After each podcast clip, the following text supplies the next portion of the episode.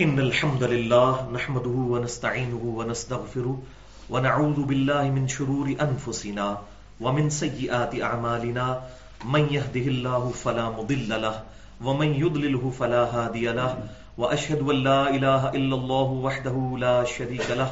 وأشهد أن محمدا عبده ورسوله. أما بعد، فإن خير الحديث كتاب الله وخير الهدي هدي محمد صلى الله عليه وسلم. وشر الأمور محدثاتها وكل محدثة بدعة وكل بدعة ضلالة وكل ضلالة في النار. أعوذ بالله السميع العليم من الشيطان الرجيم من همزه ونفقه ونفثه. بسم الله الرحمن الرحيم. رب شرح لي صدري ويسر لي أمري واحلل عقدة من لساني يفقه قولي. بسم الله الرحمن الرحيم. إن الله وملائكته يصلون على النبي يا أيها الذين آمنوا صلوا عليه وسلموا تسليما. اللهم صل على محمد وعلى آل محمد، كما صليت على إبراهيم وعلى آل إبراهيم، إنك حميد مجيد. اللهم بارك على محمد وعلى آل محمد، كما باركت على إبراهيم وعلى آل إبراهيم، إنك حميد مجيد.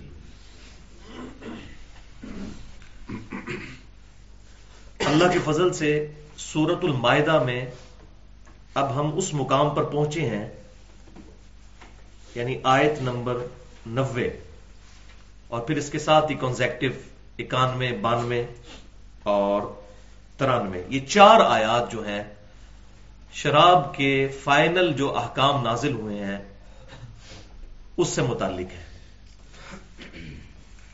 پہلے ہم ان چار آیات کو انشاءاللہ پڑھیں گے، آسان ترجمہ اور ساتھ تھوڑی بہت تشریح۔ اور اس کے بعد انشاءاللہ تعالی ان ڈیٹیل میں آٹھ سہیول اسناد احادیث کی روشنی میں شراب کی حرمت اور اس سے ریلیٹڈ جو جدید مسائل ہیں، آج کے دور کے مسائل، ہومیوپیتھک دوائیوں میں شراب کا ڈلنا، اسی طریقے سے ایلوپیتھک جو سیرپ ہیں، ان کے اندر شراب کا ڈلنا اور پرفیوم کے اندر شراب کا ڈلنا، جس کو ہم الکوہل بھی کہتے ہیں۔ شراب کے لیے اب ماڈرن طور پر کیمیکل جو ورڈ استعمال ہو رہا ہے وہ الکوہل۔ اس کانٹیکس پہ انشاءاللہ ڈیٹیل سے گفتگو کروں گا، کیونکہ یہ آج کے دور کے مسائل ہیں اور ان مسائل کو انٹلیکچل لیول پر قرآن و سنت کی روشنی میں آزاد خیالی سے بچتے ہوئے شریعت کی حدود کے اندر رہ کر بیان کرنا یہ آج کے دور کا بہت بڑا تقاضا ہے۔ اعوذ باللہ السمیع العلیم من الشیطان الرجیم، بسم اللہ الرحمن الرحیم۔ یا ایوہ الذین آمنو، اے وہ لوگو جو کہ ایمان لے کر آئے ہو۔ تو سورت المائدہ آخر میں نازل ہونے والی صورتوں میں سے ہے۔ اور میں پہلے بھی کافی دفعہ بتا چکا ہوں کہ اسلامک شریعت کا فکر جو اسلام کی ہے، شریعت کے جو احکام ہے اس کا بلیو پرنٹ جو ہے وہ سورت البقرہ ہے اور اس کے تکمیلی احکام سورت النساء اور سورت المائدہ ہے تو سورت المائدہ کافی عرصے سے ہم نے شروع کی ہوئی ہے۔ اس کی شروع کی آیات میں میں نے تقریباً دو گھنٹے گفتگو کی تھی، استنجا، وضو، غسل اور تیمم کے مسائل کے اوپر۔ اس کے بعد جو ہے وہ مرتد کی سزا کے بارے میں ڈیٹیل سے ڈسکشن ہوئی تھی، مسئلہ نمبر 45 کے نام سے۔ اس کے بعد یہ جو وضو، غسل والا تھا، یہ مسئلہ نمبر 42 تھا۔ پھر مسئلہ نمبر 46 کے نام سے بھی ڈیٹیل تقریباً پینتیس منٹ کی گفتگو ہے۔ اسلامی سزاؤں کا فلسفہ اور اس میں جو چوری کی سزا تھی، اس کے اوپر میں نے ڈیٹیل کے ساتھ بیان کیا تھا۔ تو آج بھی انشاءاللہ تعالی ہماری یہ شراب سے متعلق کا جو گفتگو ہے، وہ مسئلہ نمبر 68 کے نام سے ہم انشاءاللہ، بلکہ 69 کے نام سے اپلوڈ کر دیں گے۔ کیونکہ پچھلی دفعہ جو گفتگو ہوئی تھی، تقریباً چون منٹ کی، مسئلہ نمبر 68 کے نام سے قسم اور منت کے احکام اور مسائل اس نام سے اہل سنت پاک ڈاٹ کام پر اپلوڈ ہو چکی ہے۔ تو یہ بڑی امپورٹنٹ گفتگو ہے۔ اے ایمان والو ان نمل خمر ول مئی بے شک خمر یعنی شراب ول میسر میسر اور جوا۔ ول انصاب اور بت۔ ول ازلام اور جوئے کے تیر، جو اس وقت ایک خاص طرح کی کھیل کھیلی جاتی تھی جوئے کے لیے۔ رجسم من عمل الشیطان یہ ناپاک چیزیں ہیں اور شیطان کے امال میں سے ہے یہ ناپاکی ٹینجیبل فارم میں ناپاکی نہیں ہے، جس طرح پیشاب اور پخانا یہ ہوتا ہے۔ روحانی طور پر یہ ناپاک چیزیں ہیں۔ شریعت کی جو حدود ہیں ان کے اندر۔ فج تنبو تو ان سے بچتے رہو، لعلکم تفلحون، تاکہ تم فلاح پا سکو۔ تو یہ فج تنبو اس سے بچتے رہو، یہ واضح طور پر حکم ہے۔ اور اگلی آیت میں جا کر اس سے بھی سخت حکم آئے گا۔ لہذا ڈاکٹر اقبال کے جو بیٹے ہیں ہمارے ملک میں جوید اقبال صاحب، جنہوں نے اپنے باپ کے نام کو بدنام کرنے کے سوا کچھ نہیں کیا، وہ کہتے ہیں جی قرآن پاک میں کہیں شراب کی حرمت نہیں آئی۔ احادیث کو تو وہ مانتے ہی نہیں، احادیث میں تو بڑی ڈیٹیل کے ساتھ بخاری اور مسلم میں چیپٹرز موجود ہیں۔ لیکن قرآن پاک کا یہ پورشن واضح طور پر بتا رہا ہے کہ اللہ تعالیٰ نے کہا ہے کہ یہ ناپاک شیطانی کام ہے، ان سے بچو۔ تو قرآن پاک میں جب بھی کسی چیز کو حرام کیا جاتا ہے، اس کے لیے مختلف انداز میں الفاظ استعمال ہوتے ہیں۔ یہ ضروری نہیں ہے کہ ایک سلیس اردو کا جملہ بولا جائے کہ یہ چیز حرام ہے۔ ضروری نہیں ہے کہ ایسے ہی بولا جائے۔ اسی طریقے سے شریعت کے جب احکام فرض کیے جاتے ہیں، ان کے لیے بھی کبھی نماز کے لیے آیا کہ نماز کو قائم کرو۔ تو روزوں کے لیے آیا کتبہ علیکم السیام تم پر جو ہے وہ مقرر کر دیے گئے ہیں، وہاں کتبہ کا لفظ آیا شریعت کے لیے۔ تو مختلف الفاظ استعمال ہوتے ہیں۔ امت نے تواتر کے ساتھ کیا فہم لیا، محدثین نے کیا فہم لیا، اہل سنت اور اہل تشیع، بلکہ دنیا کے تمام مقادب فکر کے جو مسلمان ہیں، ان کا اس بات پر اجماع ہے کہ شراب حرام ہے۔ ایون جو کرسچنز اور جوز ہیں، ان کی بھی جو کتابیں ہیں، آج بھی جو اولڈ ٹیسٹیمنٹ اور نیو ٹیسٹیمنٹ ہے اس میں بھی شراب کی حرمت موجود ہے۔ تو لہذا کہا جا سکتا ہے کہ تمام اہل کتاب کا چاہے وہ جیوز ہوں، چاہے وہ کرسچنز ہوں، چاہے ہم مسلمان ہوں، کیونکہ ہم بھی اہل کتاب ہیں۔ جوز کے پاس اولڈ ٹیسٹیمنٹ ہمارے پاس کرسچنز کے پاس نیو ٹیسٹیمنٹ اور ہمارے پاس الحمدللہ یہ فائنل ٹیسٹیمنٹ ہے، قرآن۔ کسوٹی۔ تو تمام اہل کتاب کا اس پر اتفاق ہے کہ شراب حرام ہے۔ اور اہل سنت کہلوانے والے تینوں گروہ، بریلوی دیوبندی اور اہل حدیث یعنی سلفی، اور اہل تشیع بھی اس پر متفق ہے تو اللہ تعالیٰ نے فرمایا کہ یہ چاروں کام جو ہیں، شراب، جوا، بت اور جوئے کے تیر، یہ سب کے سب شیطانی کام ہے ناپاک ہیں، ان سے بچو تاکہ تم کامیاب ہو سکو۔ ان نما یورید ان یوقع بینکم العداوت بالبغضاء بے شک شیطان تو یہی چاہتا ہے کہ وہ تمہارے درمیان ڈال دے عداوت یعنی دشمنی اور بکس فل خمری ول شراب اور جوئے کے ذریعے۔ اب یہ بڑی فلسفیانہ بات ہے کہ شیطان کا مقصد یہ ہے کہ شراب اور جوئے کے ذریعے تمہارے درمیان دشمنی ڈال دے اور بکس اور بیٹ ڈال دے۔ وہ میں بعد میں سمجھاتا ہوں کہ اس سے مراد کیا ہے۔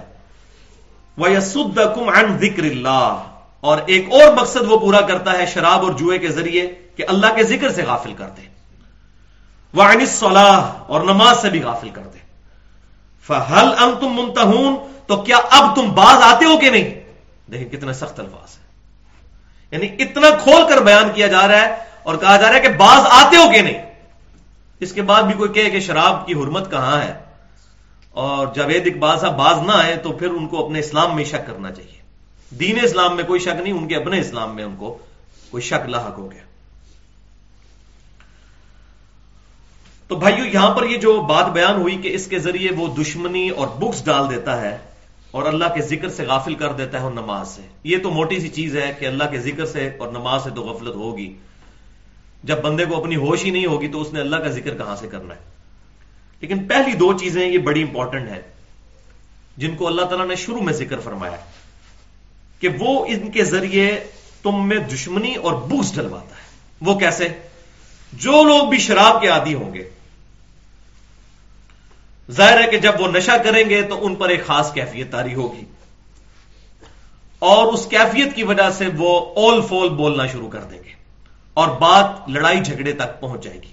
اور اکثر شراب خانوں میں لڑائیاں ہو جاتی ہیں۔ جب شراب پی ہوتی ہے تو وہ پھر ماں بہن کی گالیاں نکالنی شروع کر دیتے ہیں اور آپس میں لڑائی شروع ہو جاتی ہے۔ اگر اس وقت کوئی کمزور ہے وہ برداشت کر لے گا، لیکن دل میں اس کے بکس آ جائے گا۔ اور شراب اور جوئے کے اندر ایک چیز کامن ہے۔ وہ ہے زندگی کے تلخ حقائق سے آنکھیں بند کرنا۔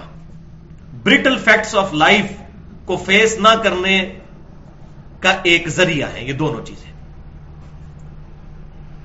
جوا کیوں انسان کھیلتا ہے؟ وہ چاہتا ہے کہ میں کسی طریقے سے محنت سے بچوں اور ایک شارٹ کٹ کے ذریعے میں بہت زیادہ دولت کما لوں تاکہ دنیا میں آسائش کے ساتھ رہ سکوں۔ یہی چاہتا ہے نا۔ تو ایک تو یہ ذریعہ ہے کہ وہ جوئے میں مال لگاتا ہے تاکہ زیادہ مال کمائے۔ دوسرا یہ ہے کہ وہ اگر جوا نہیں کھیل سکتا تو وہ اپنا غم غلط کرنے کے لیے شراب پیتا ہے تاکہ اسے ہوش ہی نہ رہے۔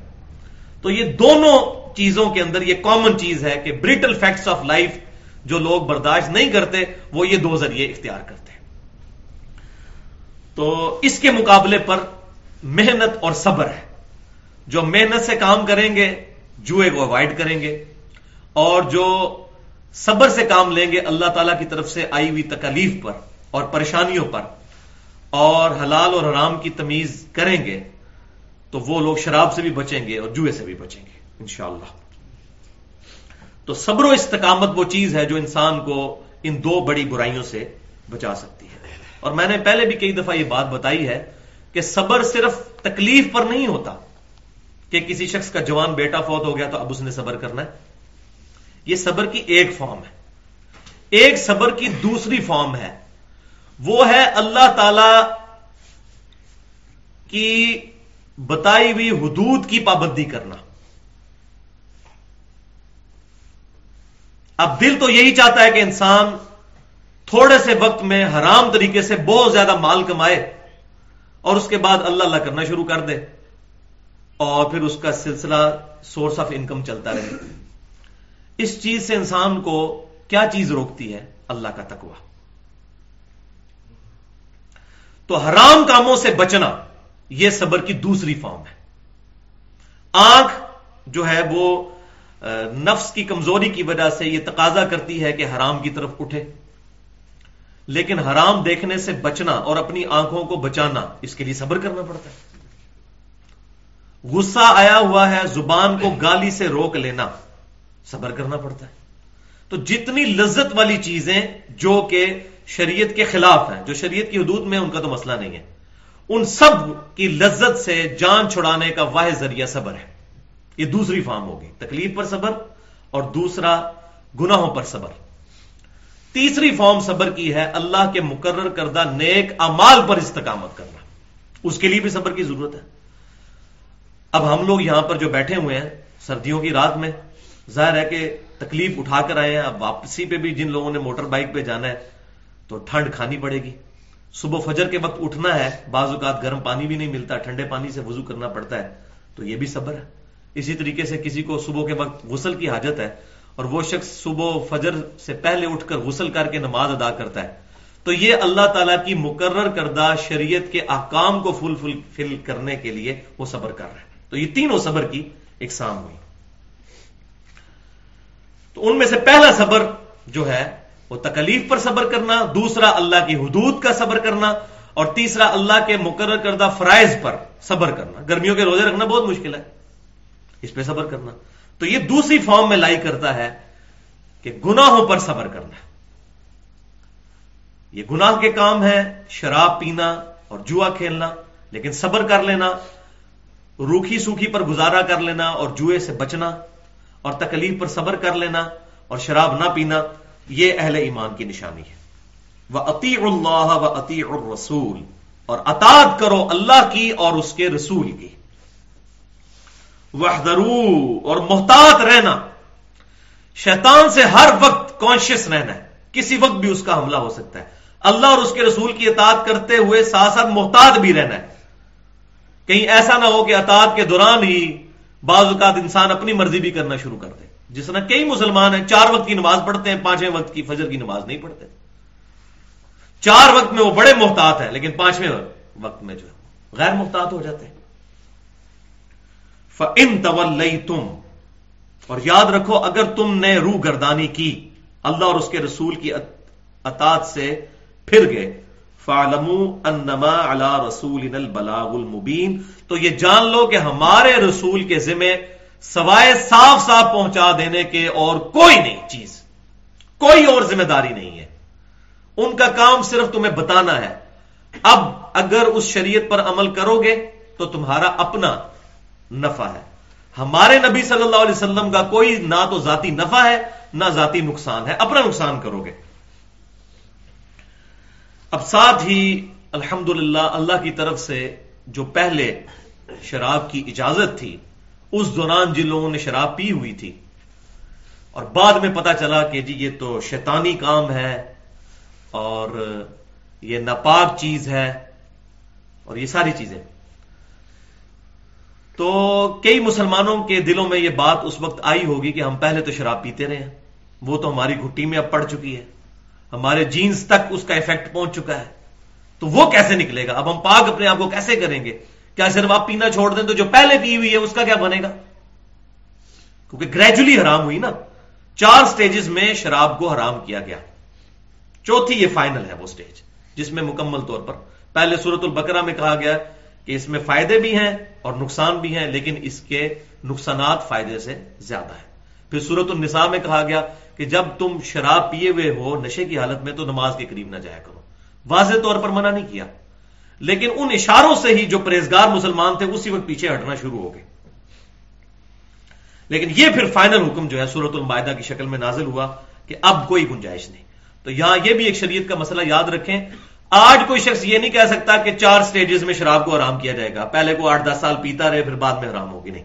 آج اگر کوئی شخص بائی برتھ مسلمان ہے یا آج اسلام کو قبول کرتا ہے، تو پہلے دن سے شریعت کے احکام اس پر لاگو ہوں گے۔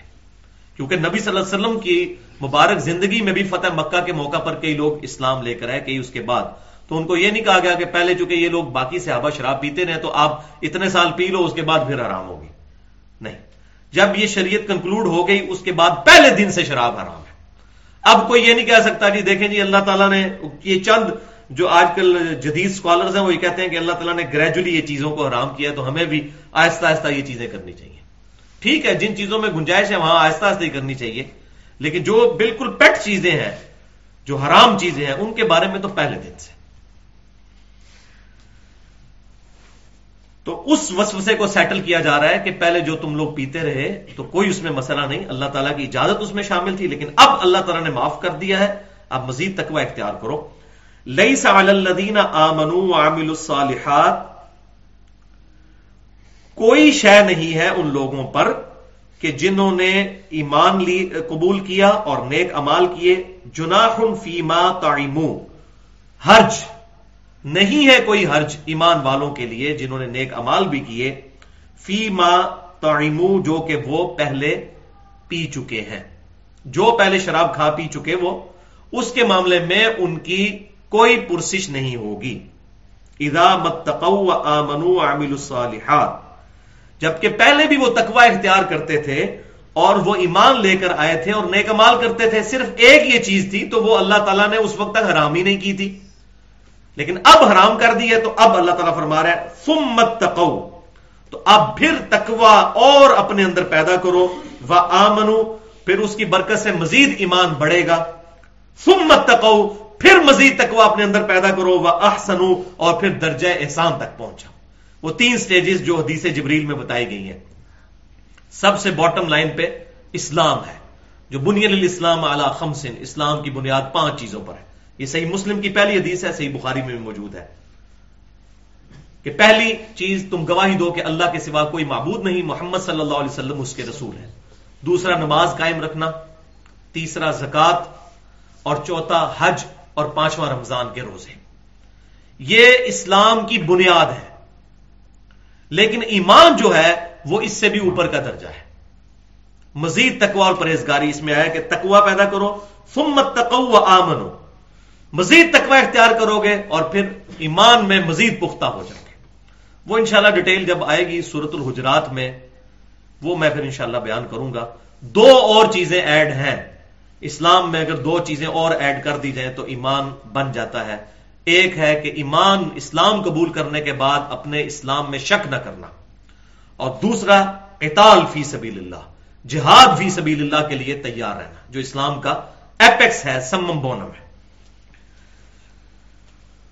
سمت تقو پھر مزید تقوا و احسن اور درجہ احسان، جو اسی حدیث جبریل میں، جو بخاری اور مسلم میں موجود ہے، فرمایا گیا، جب پوچھا گیا حضرت جبریل اسلام انسانی شکل میں آئے اور یہ بڑی ڈیٹیل کے ساتھ حدیث ہے۔ آج چونکہ ٹاپک نہیں، اس لیے میں اس کو بیان نہیں کر رہا۔ اشارہ تن ذکر کر رہا ہوں۔ تقریباً تمام مسلمانوں کو حدیث پتہ ہے۔ تو حضرت جبریل اسلام انسانی شکل میں آئے تو انہوں نے ایک سوال نبی صلی اللہ علیہ وسلم سے یہ بھی کیا تھا کہ بتائیے احسان کیا ہے؟ تو آپ صلی اللہ علیہ وسلم نے فرمایا کہ احسان یہ ہے کہ تم اللہ کی عبادت اس طرح کرو گویا کہ تم اپنے رب کو دیکھ رہے ہو۔ اور اگر یہ درجہ حاصل نہیں کر سک رہے تو یہ درجہ ضرور حاصل کر لو کہ یہ تصور تم پر یہ کامل ہو جائے کہ تمہارا رب تمہیں دیکھ رہا ہے۔ یہ درجہ احسان بتایا گیا۔ یعنی احسان جو ہے یہ ایمان کی چوٹی ہے۔ سب سے ڈیٹم لیول پر اسلام، اس کے اوپر ایمان اور پھر سب سے اعلی ایمان وہ درجہ احسان ہے۔ جس کو پھر تصوف کے نام سے امت میں غلط طریقے سے پروپیگیٹ کیا گیا۔ تو بیسیکلی یہ درجہ احسان ہے۔ اور تصوف کا وہ جو پہلو ہے، تزکیہ نفس والا اور زہد والا، اس کی تو میں تعریف کرتا ہوں۔ ان کے عقائد کی خرابیاں الگ، لیکن وہ جو ان کا پہلو ہے، اور اس میں میں نے ڈیٹیل سے گفتگو بھی کی ہے ڈیڑھ گھنٹے کی مسئلہ نمبر اکاون کے نام سے رزق حرام، فتنہ مال، دنیا پرستی اور اس کا علاج۔ اس میں الحمد قرآن پاک کی متعدد آیات اور سترہ صحیح الاسناد احادیث کی روشنی میں جو تقریباً سب کی سب ہی بخاری اور مسلم سے تھی۔ زہد کے اوپر میں نے الحمد بیان کیا ہے۔ تو اللہ تعالیٰ فرما رہا ہے، مزید تقوی اختیار کرو اور درجہ احسان تک پہنچ جاؤ۔ واللہ یحب المحسنین، اور اللہ تعالی محبت کرتا ہے محسنین کے ساتھ۔ یعنی اعلیٰ ترین درجے کے جو مسلمان ہیں، اللہ تعالیٰ ان سے محبت فرماتا ہے۔ یہ تو ہو گئی بھائی وہ چار آیات جس میں اللہ تبارک و تعالیٰ نے شراب کی حرمت بیان فرمائی اور اس سے ریلیٹڈ اہم گفتگو فرمائی۔ اب اس کانٹیکس میں آٹھ احادیث ہیں جن کو میں انشاءاللہ بیان کروں گا اور ساتھ ساتھ جو اس سے مسائل آج کے دور کے اعتبار سے نکلتے ہیں میں بیان کروں گا۔ اور یہ آٹھ کی نسبت جنت کے آٹھ دروازوں کی وجہ سے جو صحیح مسلم میں حدیث ہے کہ جو شخص وضو کے بعد دعا پڑھ لے اشد اللہ الہ الا اللہ وحدہ لا شریک لہ و اشہد ان محمد عبدہ و رسول تو اس کے لیے جنت کے آٹھوں دروازے کھول دیے جاتے ہیں۔ تو یہ آٹھ احادیث شراب کے کانٹیکسٹ میں پہلی حدیث صحیح بخاری سے ہے کہ آپ صلی اللہ علیہ وسلم نے شراب کی حرمت کی یہ جو آیات نازل ہوئی ان کے بعد خطبہ دیتے ہوئے ارشاد فرمایا کہ شراب پانچ چیزوں سے بنائی جاتی ہے۔ نمبر ایک، انگور، نمبر دو، کھجور، نمبر تین، گندم، نمبر چار، جو، اور نمبر پانچ، شہد۔ ان سے شراب بنائی جاتی ہے۔ لیکن یہاں پر یہ بات یاد رکھیے کہ شہد والا پانی وہ پینا سنت ہے، بخاری اور مسلم میں ثابت ہے۔ اسی طریقے سے آب جو جو بکتی ہے مارکیٹ کے اندر، وہ بھی جائز ہے پینا۔ شراب ایک خاص طریقے سے بنائی جاتی ہے کہ اس کا جو مشروب نکلتا ہے، اس کو ایک خاص وقت کے لیے، گلنے سڑنے کے لیے، ڈیکمپوزیشن کے لیے چھوڑ دیا جاتا ہے، تو وہ بھی شراب کی فارم اختیار کر جاتی ہے۔ تو جو پینے میں یا کھجور کا ملک شیک پینے میں یا شہد والا پانی پینے میں کوئی حرچ نہیں ہے۔ یہ اس کے اندر وہ شراب کے زمرے میں چیزیں نہیں آتی۔ اسی طریقے سے انگوروں کا اگر کوئی جوس پیتا ہے تو وہ شراب کے زمرے میں نہیں آتی۔ اب آج کے دور کے اندر جو شراب بنائی جا رہی ہے، وہ ڈائریکٹلی تو انگوروں سے نہیں بنتی۔ لیکن انڈائریکٹلی کیمیکل کمپوزیشن اس کی الکوہل کی وہی ہوتی ہے۔ لہذا کسی بھی فارم میں شراب بنائی جائے جس کی کیمیکل کمپوزیشن انگور سے بنی ہوئی شراب کے ساتھ یا کھجور کی بنی ہوئی شراب کے ساتھ یا جو کی بنی ہوئی شراب کے ساتھ میچ کرتی ہے کیمیکل فارمولا اس کا، تو وہ اسی طریقے سے تصور کی جائے گی شراب۔ دوسری حدیث صحیح مسلم کی ہے۔ کہ ایک صحابی رضی اللہ تعالیٰ عنہ کہتے ہیں کہ میں شراب بنا رہا تھا تو آپ صلی اللہ علیہ وسلم سے اس ٹاپک پر ڈسکشن ہوئی تو میں نے ارض کی کہ اللہ کے رسول صلی اللہ علیہ وسلم، میں شراب جو ہے دعائی کے طور پر بنا رہا ہوں۔ تو آپ صلی اللہ علیہ وسلم نے فرمایا کہ شراب دعائی نہیں بلکہ یہ تو بیماری ہے۔ ایک تو روحانی بیماری ہے نا، شیطنت اس کے اندر پوشیدہ ہے۔ دوسرا، جسمانی طور پر بھی آج میڈیکلی یہ چیز پروف ہو چکی ہے کہ جگر کو فیل کر دیتی ہے۔ اس کے علاوہ بھی کئی بیماریاں اس شراب کے ساتھ جڑی ہوئی ہیں۔ تو آپ صلی اللہ علیہ وسلم نے فرمایا، یہ دعائی نہیں بلکہ یہ بیماری ہے۔ تو اس حدیث کے کانٹیکس میں یہ بات پتا چلی کہ کسی بھی دعائی میں اگر الکوہل ڈالی جاتی ہے اور اس دوائی کا تعلق پینے کے ساتھ ہے، تو ایسی دوائی پینا بھی پھر حرام ہوگا۔ اب ہمارے معاشرے میں چند ایک سیرپ ایسے ہیں جن میں الکوہل ڈالی جاتی ہے۔ زیادہ تر میں نہیں ہوتی۔ یہ کھانسی کے جو سیرپ ہیں، مجھے بھی شاید پہلے یہی پتا تھا کہ اس میں الکوہل ڈالی جاتی ہے، لیکن آج میں نے مختلف ڈاکٹرز کے ساتھ کنسلٹ کیا کیونکہ قرآن پاک میں حکم ہے کہ فس اہل ذکری ان کن تم لا تعلم اگر تمہیں علم نہیں تو اہل ذکر سے پوچھو۔ تو یہ ڈاکٹری کی فیلڈ کے جو لوگ ہیں، تو ہومیوپیتھک ڈاکٹر اور ایلوپیتھک جو ڈاکٹر بہترین ہیں، ان کو میں نے آج سیل فون پہ ان سے بات کی تاکہ اس ڈسکشن میں مجھے آسانی رہے۔ تو اہل ذکر اس فیلڈ میں ڈاکٹرز ہیں۔ جیولوجی کی فیلڈ میں جیولوجسٹ ہیں۔ ایمبریالوجی کی فیلڈ میں گائنی کی فیلڈ میں ایمبریالوجسٹ ہیں۔ تو انہوں نے بتایا کہ اکثر جو سیرپ ہے ان میں الکوہل نہیں ڈالی جاتی۔ آپ اس کی کمپوزیشن جو ہے اس کو دیکھ لیں، اس میں نہیں لکھی ہوتی۔ چند ایک ہیں جن میں ڈالی جاتی ہے تو ان کو اوائڈ کیا جا سکتا ہے۔ یہ تو ہو گیا ایلوپیتھک جو دوائیں ہیں، ان کا معاملہ۔ باقی جو ہومیوپیتھک دوائیں ہیں، ان تمام دوائیوں کے اندر الکوہل ڈالی جاتی ہے، لیکن اس میں ایک گنجائش نکل آتی ہے۔ وہ اس صورت میں کہ جو ہومیوپیتھک کی دوائیں ہیں، وہ دوائی جو ہے، اس کو پرزرو کرنے کے لیے میڈیم کے طور پر الکوہل استعمال ہوتی ہے۔ یعنی وہ دوائی کو اس الکوہل میں ڈبو کر رکھا جائے تو وہ پرزرو رہتی ہے ادروائز وہ خراب ہو جاتی ہے۔ جیسے ہم اپنے کھانے کو پرزرو کرتے ہیں فریج کے اندر رکھ کے۔ کئی کئی دن تک گوشت کھاتے رہتے ہیں، قربانی کا گوشت اب تک لوگ کھا رہے ہیں۔ پرزرو کیا نا۔ اسی طریقے سے جو ہومیوپیتھک دوائی ہے، اس کو پرزرو کرنے کے لیے ڈائلوٹیڈ قسم کی الکوہل استعمال کی جاتی ہے۔ بڑی معمولی الکوہل ہوتی ہے اس میں۔ اور کچھ ایسی ہیں جس میں ڈسٹل واٹر بھی استعمال کیا جاتا ہے۔ تو یہ جو دوائی ہوتی ہے ہومیوپیتھک اس کو ڈائلوٹیڈ الکوہل کے اندر پرزرو کر کے رکھا جاتا ہے اور پھر وہ پاؤڈر جو اویلیبل ہوتا ہے، جو ساری پڑیاں وہ جو اکثر لوگ ہمارے کہتے ہیں کہ جی وہ ایک طرح کی پڑیاں سب کو دیتے ہیں، تو وہ جو پڑی دی جا رہی ہوتی ہے، وہ جو پاؤڈر ہوتا ہے، جو دودھ سے تیار کیا جاتا ہے، وہ صرف میڈیم کے طور پر استعمال ہوتا ہے۔ اس پہ مختلف دوائیاں ٹپکائی جاتی ہیں۔ اچھا اب جب وہ دوائی الکوہل میں جو پرزرو دوائی ہوتی ہے ہومیوپیتھک کی، جب اس کے قطرے ٹپکائے جاتے ہیں اس پاؤڈر کے اوپر، تو وہ جو دوائی پرزرو ہوتی ہے الکوہل کے اندر، وہ اب اس پاؤڈر کے ساتھ چمٹ جاتی ہے۔ یعنی اب وہ پاؤڈر کے ساتھ پرزرو ہو جاتی ہے۔ پاؤڈر کے ساتھ پرزرو ہو گئی، اور اسی دوران جو الکوہل بالکل ڈائلوٹیڈ فارم میں ہوتی ہے، وہ اڑ جاتی ہے اس کے اوپر سے۔ اس میں رہتی نہیں ہے۔ اور یہ ہمیں اب بالکل کیمیکلی یہ بات کلیئر ہو چکی ہے۔ پیٹرول کے بھی آپ کو پتا ہے کہ ویپوریٹ ہو جاتا ہے، بالکل رہتا ہی نہیں ہے۔ اسی طریقے سے الکوہل بھی مکمل طور پر ویپوریٹ کر جاتی ہے۔ تو وہ صرف میڈیم کے طور پر بہت ڈائلوٹیڈ اور وہ ڈاکٹر صاحب مجھے کہنے لگے، آپ دو تین بوتلیں بھی اس کی پی جائیں نا تو آپ کو کوئی نشہ نہیں ہوگا۔ نئے بندے کو بھی۔ اتنی ڈائلوٹیڈ فارم میں ہوتی ہے۔ تو وہ ڈالتے ہی الکوہل اڑ جاتی ہے، پھر وہ دوائی جو ہے وہ اس پاؤڈر کے ساتھ چپک جاتی ہے۔ اور پھر وہ ہم دوائی استعمال کرتے ہیں۔ اور یہی وجہ ہے کہ اس وقت امت نے ہومیوپیتھک دوائیوں کے معاملے میں بھی اجماع کر لیا ہوا ہے۔ کچھ عرصہ پہلے تک اختلاف تھا، لیکن اب اس وقت اہل سنت کہلوانے والے تینوں گروہ ہمارے اس ملک کے اندر، بریلوی دیوبندی اور اہل حدیث، سوائے چند ایک بچارے جو کمزور دماغ والے لوگ ہیں، ان کے۔ اکثریت نے اس پر اجماع کیا ہے، اہل تشیعوں نے بھی، کہ جو ہومیوپیتھک دوائیں ہیں، یہ بالکل استعمال کرنا جائز ہے۔ لہذا کوئی اس میں کانٹراڈکشن نہیں اس صحیح مسلم کی حدیث کے ساتھ۔ آپ کوئی پیورلی شراب پیتا اور کہتا ہے جی اس کے اندر دوائی ہے؟ جس طرح ہمارے کچھ لوگ جو گاؤں کے بوڑھے ہیں، وہ رات کے وقت حکا لے کے بیٹھ جاتے ہیں اور کہتے ہیں جی یہ تو پیٹ کے لیے بڑا مفید ہے، تمباکو پیتے ہیں وہ۔ اس کا حکم کیا وہ میں بعد میں بتاؤں گا۔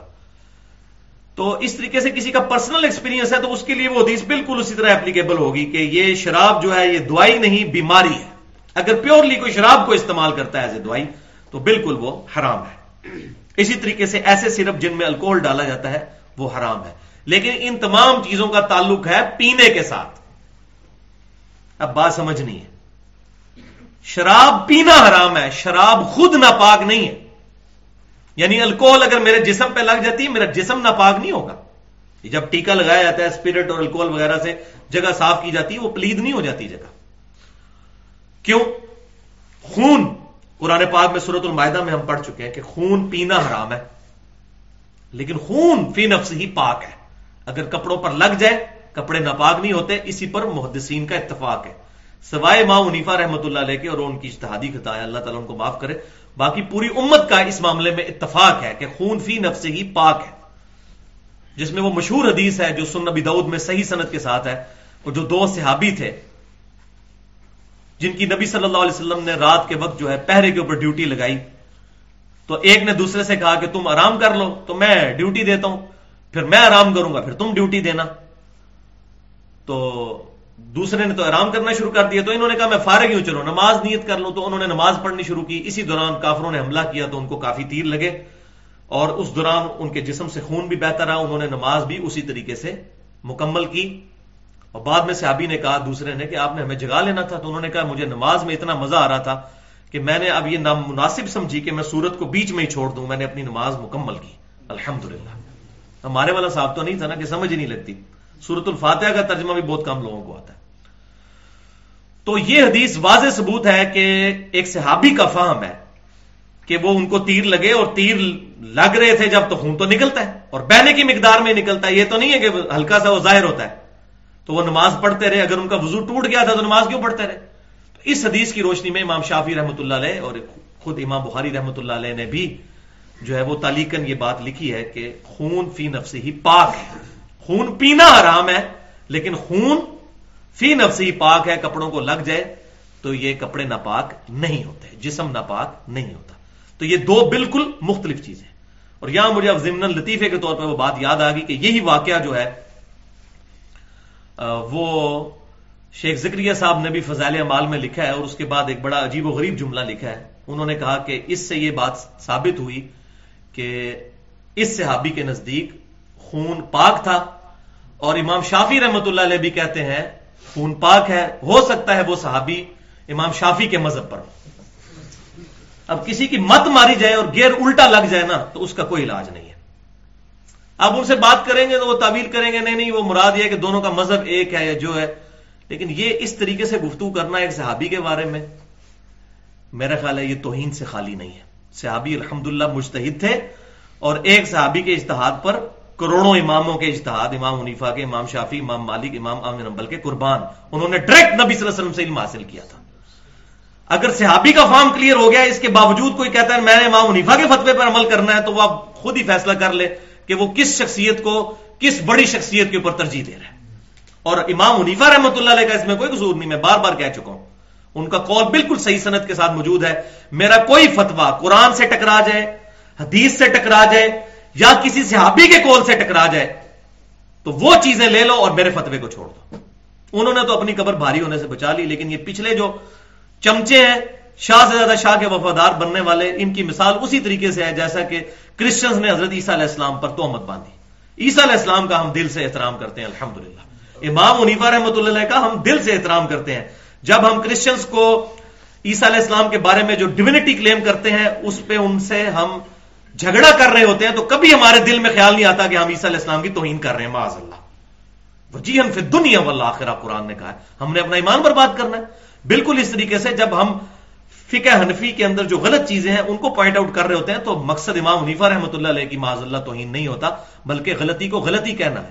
اور بلکہ ہم تو کہتے ہیں، ہم پکے حنفی ہیں کہ امام حنیفہ رحمۃ اللہ علیہ کے اس حکم پر عمل کر رہے ہیں کہ میری کوئی بات کتاب و سنت یا صحابی کے کال سے ٹکرا جائے تو اس کو چھوڑ دو۔ اس کا نام اگر حنفی ہونا ہے تو ہم حنفی ہیں الحمد لیکن اگر حنفیت سے مراد کو یہ لیتا ہے کہ کتاب و سنت کا جنازہ نکل جائے لیکن اپنے بزرگوں کے بے سند اقوال جو چل رہے ہیں جو ثابت ہی نہیں اکثر امام عنیفا رحمۃ اللہ علیہ سے ان کے اوپر آنکھیں بند کر کے چلنا ہے تو یہ حنفیت نہیں ہے۔ یہ شیطنت کے سوا کچھ نہیں ہو سکتا۔ اللہ تعالی۔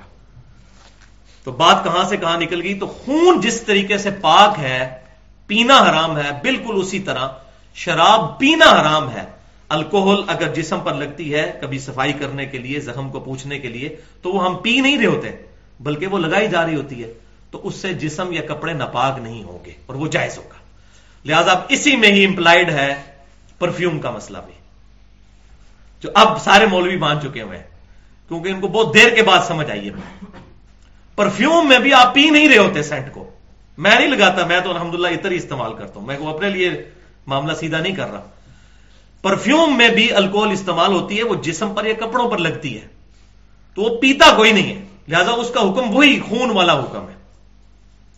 یہ جو بعض لوگ دلیل دیتے ہیں نا کہ نہیں الکوہل اڑ جاتی ہے، تو اس میں تو پھر آپ کو کوئی اگلی طور پہ یہ بھی کہتا ہے کہ شراب بھی اڑ جاتی ہے۔ یہ پیشاب لگتا ہے تو وہ بھی اڑ جاتا ہے ویپوریٹ ہو جاتا ہے۔ وہ معاملہ ڈفرنٹ حالانکہ یہ اکلی دلیل غلط ہے۔ تو اصل دلیل اس میں جو ہے وہ یہی ہے کہ وہ پینا حرام ہے، فی نفس ہی وہ ناپاک نہیں، اور جو شراب کو ناپاک کہا گیا اس آیت کے اندر نائنٹی نمبر میں، وہ روحانی طور پر ناپاک اس کو کہا گیا۔ اندم الخمر والمیسر والانصاب والازلام رجسم من عمل الشیطان. تو یہ روحانی طور پر، ورنہ بت کو اگر ہاتھ لگ جائے تو بت ناپاک کر دے گا آپ کو۔ نہیں، اس میں بت بھی کہا گیا کہ بت بھی ناپاک ہے تو ناپاکی سے مراد ہے روحانی ناپاکی۔ یہ ٹینجیبل فارم میں نہیں ہے، بلکہ نان ٹینجیبل فارم میں۔ تیسری حدیث صحیح مسلم میں ہے کہ ایک صحابی رضی اللہ تعالیٰ انہوں نے نبی صلی اللہ علیہ وسلم سے یہ مسئلہ پوچھا۔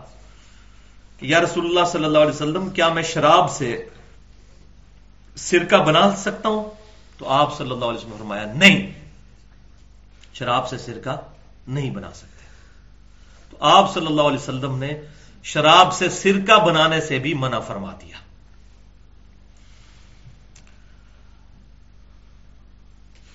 چوتھی حدیث صحیح بخاری اور صحیح مسلم کی متفق علیہ حدیث ہے۔ آپ صلی اللہ علیہ وسلم نے فرمایا ہر نشہ آور مشروب حرام ہے۔ ہر نشہ آور مشروب حرام ہے۔ جو چیز بھی نشہ دیتی ہے اور وہ شراب کی فارم میں ہے، مشروب کی فارم میں ہے۔ شراب عربی میں لیکوڈ چیز کو، پینے والی چیز کو کہتے ہیں۔ وہ حرام ہے۔ اور اسی کانٹیکس میں سن نبی دعو جامعہ ترمزی اور سن ابن ماجہ میں صحیح صنعت کے ساتھ حدیث ہے کہ آپ صلی اللہ علیہ وسلم نے فرمایا جس مشروب کی زیادہ مقدار حرام ہے، اس کی تھوڑی سی مقدار بھی استعمال کرنا حرام ہے۔ اب کوئی شخص آدھی شرابی ہے، جس کو دو یا تین گلاس پی کر نشہ چڑھتا ہے، وہ کہ جی میں ایک دو گھونٹ بھی تو مجھے نشہ تو آتا کوئی نہیں، میرے لیے اتنا پینا تو پھر جائز ہے۔ تو وہ بھی آپ صلی اللہ علیہ وسلم نے پتہ ہی کاٹ دیا ہے۔ سن نبی دعود سن ابن ماجہ اور سنن ترمزی میں، صحیح صنعت کے ساتھ۔ کہ جس کی کثیر مقدار پینا حرام ہے، اس کی تھوڑی مقدار پینا بھی حرام ہے۔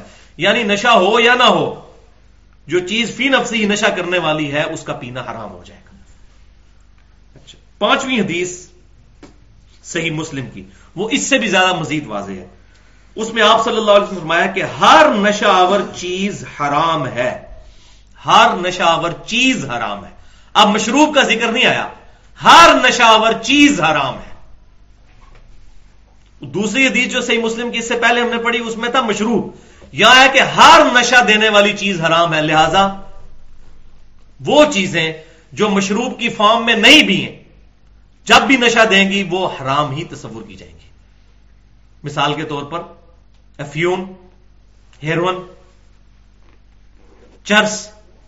اور اب تو یہاں ہمارے ملک کے اندر لوگ سمت بانڈ کا بھی نشہ کر رہے ہیں۔ اسی طریقے سے بھنگ۔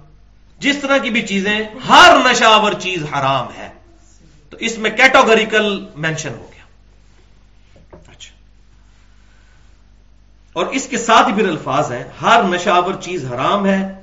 جو حرام اس طرح کی چیزیں ہوئے، پیتا ہوا، مر گیا، تو آخرت میں اللہ تعالی اسے، جو جنت کی شراب ہے، اس سے محروم کر دے گا۔ ولی تعالی اور صحیح مسلم کی حدیث، اگلی حدیث جو اسی کانٹیکسٹ میں ہے، پانچویں حدیث کے ہی، کہ آپ صلی اللہ علیہ وسلم نے فرمایا کہ جو شراب پینے والا ہے، نشاور چیزیں استعمال کرنے والا ہے، قیامت میں اللہ تعالیٰ اسے جہنمیوں کا پسینہ، پیپ اور خون پلائے گا۔ ولی آب اللہ تعالیٰ۔ اب بھی جوید اقبال صاحب کو یہ سمجھنا ہے کہ شراب کہاں حرام لکھی ہوئی ہے، تو ان کی عقل پہ ہی ماتم کیا جا سکتا ہے۔ اب یہاں پر میں سگریٹ والا مسئلہ بھی ذرا کلیئر کر دوں کیونکہ اس میں آیا تھا، ہر نشہ آور چیز حرام ہے۔ تو نشے کی تعریف وہی ہے کہ جس کو پینے سے نشہ آ جاتا ہو، جب نیا بندہ پیے۔ ایک پرانا آدی ہے، وہ تو اگر تین یا چار سگریٹ پیتا ہے افیون کے ساتھ یا چرس کے ساتھ، اس کو تو پتہ ہی کچھ نہیں چلتا ایک سگریٹ پینے سے۔ نیا آدمی جب بھی نشاور چیز استعمال کرے اور اس کو نشہ ہو جائے اس چیز کو ہم کہیں گے یہ حرام ہے۔ اب کئی لوگ ایسے ہیں کہ جو چائے نہ پیئے تو ان کا سر درد کرنا شروع کر دیتا ہے۔ بلکہ کئی لوگ نہیں، تقریباً زیادہ تر لوگ، ہم میں سے بھی کئی لوگ۔ اب یہ بے وقوفی ہے، اگر کوئی شخص یہ کہے کہ چائے پینا حرام ہے، یہ بھی نشہ ہے۔ دیکھیں جی چائے نہ پی تو سر درد شروع ہو گیا۔ تو نشے کی تعریف یہ نہیں ہے۔ نشے کی تعریف یہ ہے کہ اس کو پینے کے بعد انسان کی، اس کو پینے کے بعد ہوش ختم ہو جائے۔ تو چائے آپ جتنی مرضی پیتے رہیں، اس سے آپ کو نشہ نہیں چڑھتا۔ تو چائے اس حکم میں نہیں آتی۔ اب رہا مسئلہ سگریٹ کا۔ تو ان احادیث کی روشنی میں سگریٹ بھی نشے میں تو نہیں آتا۔ نشے کے زمرے میں سگریٹ نہیں آتا، ورنہ اگر سگریٹ کو نشے کے زمرے میں لائیں گے تو چائے اس سے پہلے آ جائے گی۔ جیسے لوگ سگریٹ کے عادی ہیں، اس طرح چائے کے بھی عادی ہیں۔ ہمارے دفتروں میں لوگ تین تین چار چار دفعہ پیتے ہیں۔ ہم تو شکر الحمد للہ صبح ایک دفعہ پیتے ہیں۔ دودھ پتی وہ پی چائے نہیں، تو معاملہ سیدھا ہو جاتا ہے۔ لیکن کئی لوگ ہمارے ساتھ ہی آفس میں تین تین چار چار دفعہ چائے پیتے ہیں اور وہ کہتے ہیں ہم تو کام ہی نہیں کر سکتے۔ تو اس بنیاد پر اگر کوئی سگریٹ کو حرام کہتا ہے تو اس کی علمی کمزوری ہے۔ سگریٹ قریب الحرام ہے اس لیے کہ یہ انسان کی صحت کے لیے نقصان دہ ہے بہت زیادہ۔ اب کوئی کہے گا چائے بھی نقصان دہ ہے؟ چائے نقصان دہ نہیں ہے بھائی۔ چائے کے ذریعے دودھ بھی آپ کے جسم میں جاتا ہے۔ اور یہ میں کئی ڈاکٹر سے کنفرم کر چکا ہوں۔ میں نے ان کو کہا کہ میں ویسے دودھ نہیں پیتا، مجھے اس کی طرف رغبت نہیں ہوتی۔ لیکن دودھ پتی جو ہے وہ میں دو تین باغ بھی پی جاتا ہوں۔ تو کیا اس کا افیکٹ دودھ والا ہی ہوگا؟ تو انہوں نے کہا ہاں بالکل، یہ دودھ کی ہی طرح افیکٹ کرتا ہے جسم میں جا کے۔ دودھ پتی پی لیں یا خالی دودھ، یہ برابر ہے۔ تو وہ تو نفے کی چیز ہے، اس میں دودھ بھی شامل ہے، نفع آور چیز موجود ہے۔ لیکن سگریٹ کا مسئلہ اور حکے کا مسئلہ یہ ہے، یہ تمباکو کا نفے والی بات کوئی نہیں، نقصانات ہی نقصانات ہیں۔ لہذا سگریٹ جو ہے، اس سے بچنے میں آفیت اس لیے ہے کہ یہ اپنے جسم کو نقصان پہنچانے والی چیز ہے۔ اور ابھی میڈیکلی یہ چیز پروف ہو چکی ہے۔ امریکہ میں پورے پورے ریسرچ پیپر چھپ چکے ہیں اس بات کے اوپر کہ جو لوگ سگریٹ پیتے ہیں، ان کے پھیپڑے جو ہیں وہ ڈیمیج ہو جاتے ہیں۔ اسی طریقے سے دل کی بیماریوں کا وہ شکار ہو جاتے ہیں۔ اب کوئی یہ نہ کہ فلاں بابا ہے، وہ دیکھو بچپن سے پی رہا ہے سگریٹ، وہ ابھی تک صحیح ہے۔ ایک آدھ مثال دینے سے نہیں معاملہ ہوتا۔ اوور آل جب بھی اسٹیٹسٹیکل ڈیٹا اکٹھا کیا جاتا ہے، تو اوور آل دیکھا جاتا ہے کہ دس بندوں کے اوپر اگر تجربہ کیا گیا تو نو کو افیکٹ ہو گیا، تو نو کا معاملہ لیا جائے گا، نہ کہ ایک کا۔ تو سگریٹ جو ہے، وہ خودکشی والے زمرے کے اعتبار سے قریب الحرام ہے۔ یہ قریب الحرام میں بار بار اس لیے بول رہا ہوں کہ کسی چیز کو پیٹ حرام کہنے کے لیے قطعی چاہیے ہوتی ہے۔ تو اس کے لیے فک نے بھی ایک ٹرم ڈیوائز کی ہے مکرو تحریمی۔ جو چیزیں اس اعتبار سے ہوتی ہیں، ان کو وہ کہتے ہیں مکرو تحریمی ہے، قریب الحرام، تاکہ شریعت میں کوئی چیز ایڈ نہ ہو رہی ہو۔ لیکن فتوے کے طور پر اگر کوئی حرام بھی کہہ دیتا ہے، تو ہم اس پہ کوئی فتوا نہیں لگاتے، لیکن ہم خود بچتے ہیں اس چیز سے۔ ہم کہتے ہیں قریب الحرام ہے۔ ہاں اس بات کو ہم ڈنکے کی چوٹ پہ کہتے ہیں کہ سگریٹ پینا گنا ہے۔ یہ ڈنکے کی چوٹ پہ کہتے ہیں۔ گنا کیوں ہے اپنے آپ کو نقصان پہنچانا۔ قرآن پاک میں اللہ تبارک نے فرمایا کہ اپنے آپ کو اپنے ہاتھوں سے مت ہلاک کرو۔ جبکہ میڈیکلی یہ چیز جب پروف ہو چکی ہے کہ سگریٹ پینے کی وجہ سے انسان کی صحت کو نقصان ہے اور کئی بیماریوں کا انسان شکار ہو جاتا ہے، تو یہ جان بوجھ کے اپنے آپ کو ڈیمیج کرنے والی بات۔ اور نقصان ہی نقصان ہے۔ یہ بھی صرف نفسیاتی افیکٹ ہوتا ہے کئی لوگوں کا جی وہ حکا پیتے ہیں تو یہ ہو جاتا ہے تو وہ ہو جاتا ہے۔ حکا پینے کے علاوہ بھی بڑے طریقے ہیں ہاضمہ کرنے کے۔ کئی طریقے موجود ہیں۔ تو اس کو اوائڈ ہی کرنا چاہیے۔ اسی میں آفیت ہے۔ لہذا سگریٹ والا مسئلہ بھی کلیئر ہو گیا۔ تو یہ جو بیوقوف لوگ بات کہہ رہے ہیں نشے کی وجہ سے حرام ہے تو وہ ان کے دلائل جب کمزور ہوتے ہیں، تو پھر میرے جیسا بندہ سامنے بیٹھا ہوگا تو میں کہوں گا پہلے چائے پہ فتوا لگاؤ کہ چائے بھی حرام ہے۔ اگر سگریٹ حرام ہے تو۔ سگریٹ پینے سے بھی ہوش نہیں جاتی، چائے پینے سے بھی نہیں جاتی۔ اور سگریٹ کا آدمی بغیر سگریٹ کے نہیں رہ سکتا، چائے کا آدمی بغیر چائے کے نہیں رہ سکتا۔ اتنی اینالوجی موجود ہے، تو لگاؤ فتوا مسئلہ یہ نہیں ہے۔ سگریٹ کو ہم جو گنا سمجھتے ہیں یا قریب الحرام سمجھتے ہیں تو اس وجہ سے کہ اس میں اپنی صحت کو نقصان پہنچانا ہے۔ یہ سلو پوائزنگ ہے۔ سلولی آپ خودکشی کی طرف جا رہے ہیں۔ سوسائڈ کی طرف جا رہے ہیں۔ اس وجہ سے۔ واللہ عالم اللہ تعالیٰ پر چھوڑتے ہیں معاملہ۔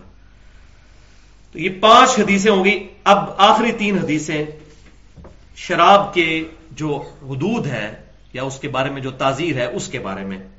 کہ آخرت کی سزا تو آپ نے سن لی صحیح مسلم کی۔ ایک حدیث میں آیا تھا، قیامت والے دن اللہ تعالیٰ اس کو جنت کی شراب نہیں پلائے گا اور صحیح مسلم کی۔ دوسری حدیث میں آیا تھا کہ دوستیوں کی پیپ، خون اور ان کا پسینہ، وہ چیز اس کو پلائی جائے گی جو دنیا میں شراب پیتا تھا۔ ولی اللہ تعالی اب آخری تین حدیثیں جو ہیں، چھ، سات اور آٹھ، وہ دنیا میں شرابی کی سزا کیا ہے؟ اگر اسلامی حکومت نافذ ہو، خلافت کا نظام ہو تو۔ چھٹی حدیث صحیح بخاری اور صحیح مسلم کی متفق علیہ حدیث ہے۔ اور یہ بیسیکلی حدیث موقوف ہے یعنی سیدنا علی رضی اللہ تعالیٰ عنہ کا قول ہے۔ وہ کہتے ہیں کہ اگر کوئی شخص حدود کی سزا کے دوران مر جائے تو مجھے اس کا کوئی افسوس نہیں ہوگا۔ مثال کے طور پر کسی نے زنا کیا اور اس کو کوڑے لگائے گئے۔ قرآن پاک میں آیا کہ سو کوڑے لگاؤ۔ اب کوڑوں کے دوران وہ مر گیا۔ تو سعید علی کہتے ہیں، مجھے اس کا کوئی غم نہیں ہوگا کہ اللہ کی حدود نافذ کرتے ہوئے وہ بندہ مر گیا۔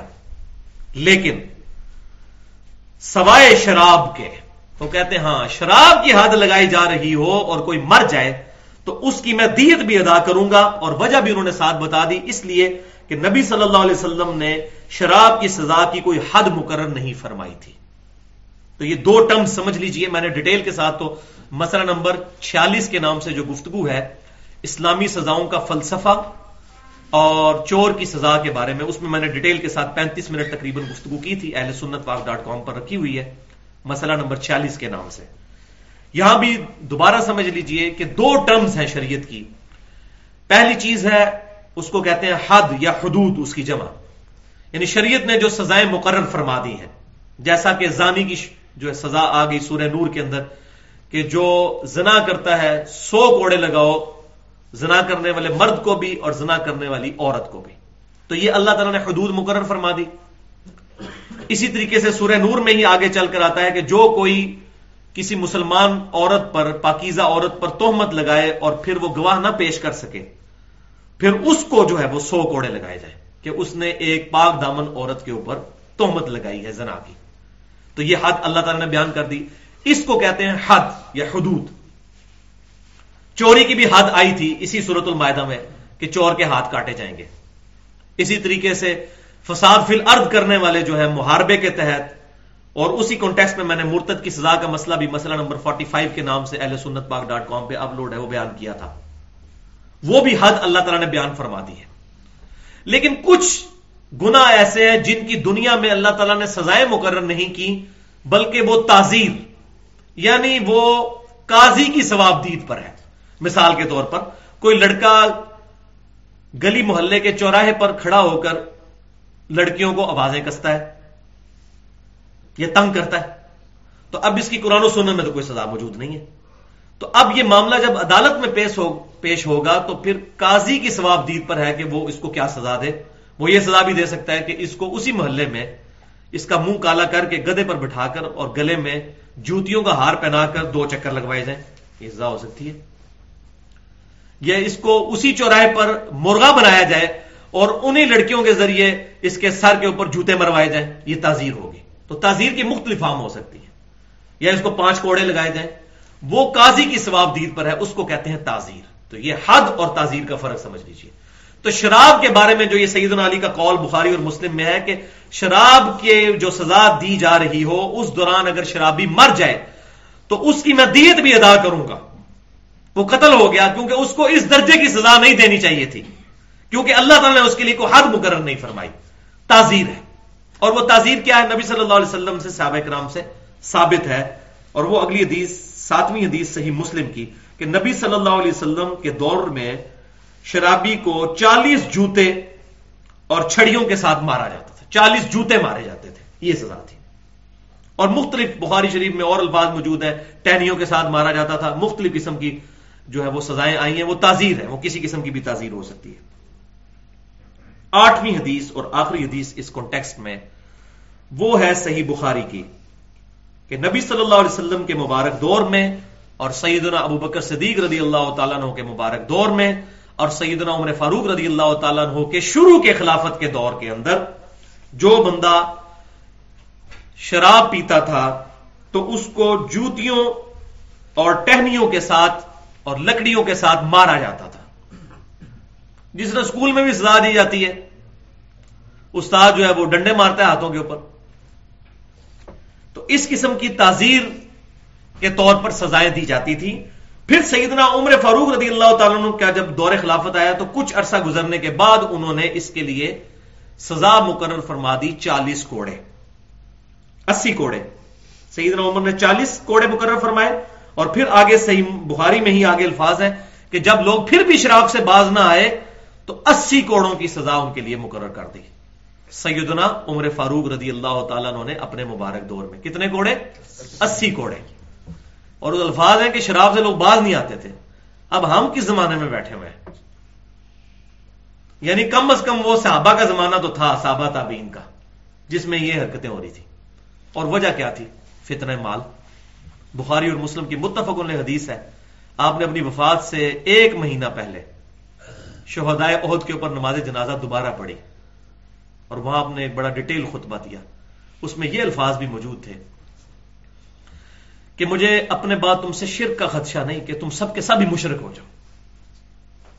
لیکن مجھے یہ خطرہ ہے کہ تم دنیا کے مال میں پھنس جاؤ گے۔ اور دنیا کا جب خزانہ کھولے گے تو آپ دیکھیں اس وقت مسلمانوں کی کیا حالت ہوئی۔ جن لوگوں نے شروع شروع میں حضور کے ساتھ قربانیاں دی ہوئی تھی ان کا تو تزکیہ نفس ہوا ہوا تھا۔ لیکن جو بعد کے لوگ تھے، وہ پھر گناہوں سے اس درجے میں بچ نہ سکے اور ان پر وہ آفتے آئیں۔ تو حضرت عمر کے دور میں جو یہ سزائیں دی جا رہی تھی تابعین تو ہوں گے نا جی؟ اور بخاری اور مسلم میں حدیث ہے، سب سے بہتر زمانہ میرا، پھر میرے صحابہ کا، پھر ان کا جو میرے صحابہ کو دیکھیں یعنی تابعین، پھر ان کا جو ان کو دیکھیں یعنی تبا تابعین۔ تو معاملہ بہت نازک ہے۔ تعالی۔ تو یہ سیدنا عمر فاروق رضی اللہ تعالیٰ نے پہلے چالیس کوڑے مقرر فرمائے، اس کے بعد اسی کوڑے کر دیے۔ اور اس کی ڈیٹیل پھر ملتی ہے الموتا امام مالک کے اندر صحیح صنعت کے ساتھ۔ باقی کتابوں میں ملتی ہے کہ یہ اسی کوڑے کس بنیاد پر انہوں نے مقرر کیے تھے۔ تو سیدنا علی کے مشورے سے یہ طے پایا تھا۔ سیدنا علی سے ڈسکشن کی، سیدنا عمر نے اپنے دور میں چیف جسٹس کا عہدہ جو ہے وہ سیدنا علی کو دیا ہوا تھا۔ کیونکہ وہ ادا میں بڑی مہارت رکھتے تھے اور نبی صلی اللہ علیہ وسلم سے ڈائریکٹ علم حاصل کرنے والے تھے۔ میں نے صحیح مسلم میں بھی آپ کو کئی دفعہ حدیث سنائی ہے موزوں کے مسا والے چیپٹر میں انٹرنیشنل نمبر کے مطابق چھ سو انتالیس نمبر حدیث۔ کہ سعید عائشہ سے کسی نے آ کے پوچھا کہ بتائیے کہ جو بندہ موزوں پر مسا کرتا ہے تو اس کو کتنی مدت تک کے لیے مسا کرنے کی اجازت ہے؟ تو ہم عائشہ رضی اللہ تعالیٰ نے کہا کہ یہ مسئلہ جا کر علی سے پوچھو، وہ نبی صلی اللہ علیہ وسلم کی صحبت میں اکثر سفر میں بھی آپ صلی اللہ علیہ وسلم کے ساتھ ہوا کرتے تھے۔ حالانکہ حضرت عائشہ بھی ہوتی تھی، لیکن ہمیشہ تو ہی حضرت عائشہ ہوتی تھی، کیونکہ وہ تو آپ صلی اللہ علیہ وسلم قرآن اندازی کرتے تھے۔ صحیح بخاری میں موجود ہے، قرآن اندازی کرنا جائز ہے۔ جیسے یہ کمیٹی کے لیے پرچیاں ڈالی جاتی ہیں، جس کی پرچی نکل آئے۔ تو لیکن برابر برابر ہو، تب تو پھر وہ سعید علی کے پاس وہ تابی حاضر ہوئے تو انہوں نے فرمایا کہ آپ صلی اللہ علیہ وسلم نے موزوں کے لیے جو مدت مقرر فرمائی، وہ مقیم کے لیے ایک دن اور ایک رات یعنی پانچ نمازوں تک کے لیے اور مسافر کے لیے تین دن اور تین رات یعنی پندرہ نمازوں کے لیے۔ تو سیدنا علی کو چیف جسٹس کے عہدے پر فائز کر دیا تھا اور یہ بھی جو قطر والوں نے فلم بنائی ہے، عمر سیریز، اس میں بھی انہوں نے یہ سین دکھایا ہے کہ سیدنا عمر جو ہے، سیدنا علی کے پاس جاتے ہیں اور کہتے ہیں کہ میرے لیے سارے معاملات چلانا مشکل ہے تو میں چاہ رہا ہوں کہ چیف جسٹس کا عہدہ جو ہے آپ قبول کریں کیونکہ آپ صحابہ میں سب سے بڑھ کر علم رکھنے والے ہیں۔ تو سیدنا عمر نے اپنے دور میں الموتا امام مالک میں اور باقی کتابوں میں موجود ہے، وہ بات چالیس اور اسی کوڑوں سے چلی تھی۔ انہوں نے حضرت علی سے پوچھا کہ لوگ تو شراب کی کثرت کر رہے ہیں، ان کے لیے ہم کوئی تعزیر پکی مقرر ایسی کیوں نہ کر دیں؟ تو آپ کا کیا مشورہ ہے؟ تو سیدنا علی نے کہا کہ ان کے لیے اسی کوڑوں کی تعداد مقرر کی جائے۔ اور میں یہ اجتہاد اس چیز سے کر رہا ہوں جو قرآن پاک میں آیت ہے کہ جو کسی پاک دامن عورت کے اوپر تہمت لگاتا ہے اور پھر گواہی نہ لا سکے تو اس کو اسی کوڑے لگائے جائیں گے سورہ نور میں۔ تو سید علی نے کہا کہ اے امیر المومنین رضی اللہ تعالیٰ ہو جو بندہ شراب پی لیتا ہے وہ پھر اول فول بکنا شروع کر دیتا ہے اور ظاہر گالی گلوچ کرتا ہے اور کسی مسلمان پر ظاہر گالی گلوچ کرنا اس پر تومن لگانے کی مترادف ہے۔ آپ کسی کو ایسی بات کہتے ہیں جو اس کے اندر خرابی موجود نہیں۔ شرابی آدمی کو تو ہوش ہی نہیں ہوتی۔ اس کے تو جو دماغ میں آئے گا، منہ میں وہ بکتا چلا جائے گا۔ تو وہ نہ چاہتے ہوئے بھی اس گناہ کا مرتکب ہو جائے گا، شراب کی وجہ سے۔ یعنی تومت مسلمانوں پہ لگانی شروع کر دے گا۔ تو انہوں نے اس کو اٹیچ کیا اس آیت کے ساتھ۔ انہوں نے کہا کہ اللہ تعالیٰ نے بھی تومت والے کی سزا اسی کوڑے رکھی ہے۔ یہ ہے اجتہاد، ہم اس کو مانتے ہیں، الحمدللہ۔ تو اجتہاد اسلام کا حصہ ہے، الحمدللہ۔ لیکن کتاب و سنت اور اجماع کے بعد۔ اس کانٹیکسٹ میں میری بڑی ڈیٹیل گفتگو ہے۔ تقریباً چالیس منٹ کی اہل سنت پاک ڈاٹ کام پر۔ مسئلہ نمبر اکتیس کے نام سے اجماع کی حجیت اور اس کی سترہ مثالیں۔ اس میں میں نے ڈیٹیل کے ساتھ بتایا کہ پہلے کتاب اللہ، پھر سنت، پھر اجماع۔ اور پھر اجتہاد۔ اس میں جتنے دلائل ہیں وہ ڈیٹیل کے ساتھ ذکر کیے۔ تو الحمدللہ، آج ہماری یہ گفتگو اس حوالے سے مکمل ہوئی۔ اللہ تعالیٰ سے دعا ہے۔ جو حق بات میں نے کہی، اللہ تعالیٰ ہمارے دلوں میں راسخ فرمائے۔ اگر جذبات میں میرے منہ سے کوئی غلط بات نکل گئی تو اللہ تعالیٰ ہمارے دلوں سے محو کر دے۔ ہمیں کتاب و سنت کی تعلیمات پر عمل کر کے دوسروں تک پہنچانے کی توفیق کتاب فرمائے۔ اور جو یہ گناہ آج ہم نے سنے، شراب، جوا، اسی طریقے سے بتوں کی ناپاکی، اور یہ باقی ساری چیزیں جو برائی میں لائی کرتی ہیں، اللہ اور اس کے رسول کی مخالفت پر ہیں، اللہ تعالیٰ ان سے ہمیں محفوظ فرمائے۔ سبحانک اللہم و بحمدک۔ أشهد أن لا إله إلا أنت أستغفرك وأتوب إليك وما علينا إلا البلاغ المبين.